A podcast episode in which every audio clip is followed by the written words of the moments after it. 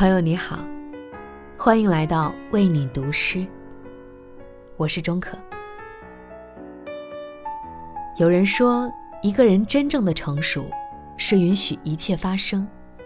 当我们允许一切发生后，就意味着能接受努力而没有结果，接受意外的来临，接受时不时被忧伤侵扰。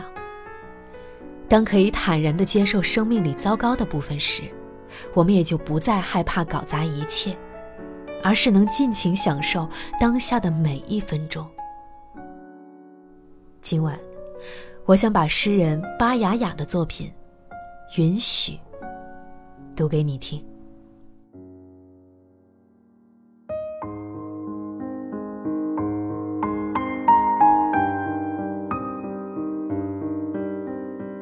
允许乱，允许幸运发生的同时，一些意外光临。允许早晨醒来，天气阴沉，心情不佳。允许错误，不仅仅是小的。